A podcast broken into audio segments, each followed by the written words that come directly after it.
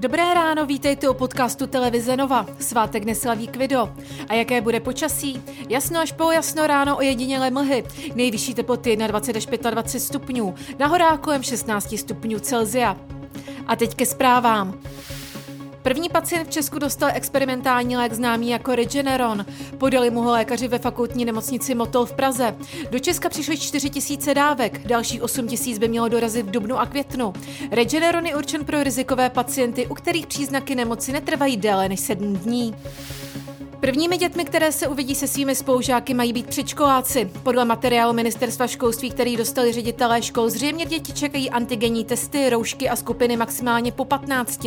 Podle ministerstva není návrh ještě finální.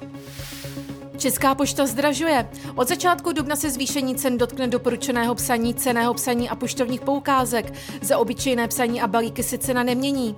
Za klasické doporučené psaní místo původních 47 korun zaplatíme o 5 korun víc. Podobné zdražení čeká i cené psaní. Z původních 52 korun se cena dostane na 57 korun.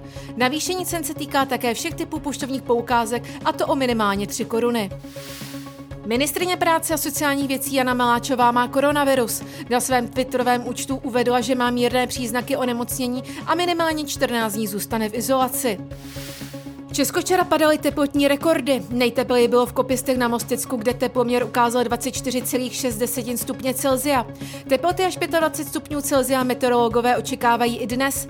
Na Velký pátek by se už mělo ochladit. Slovensko má nového premiéra. Prezidentka Čoputová včera odpoledne přijala rezignaci Igora Matoviče a sestavením vlády pověřila 39-letého bývalého ministra financí Eduarda Hegra. Ten poděkoval Matovičovi za jeho práci a prezident se představil návrh na složení budoucího kabinetu. Čeští fotbalisté v boji o mistrovství světa v Kataru poprvé nebudovali. Po víře nad Estonskem a remíze z Belgii přišla prohra. Davels nestačili a prohráli 0-1. Více informací a aktuální zprávy naleznete na webu TNCZ.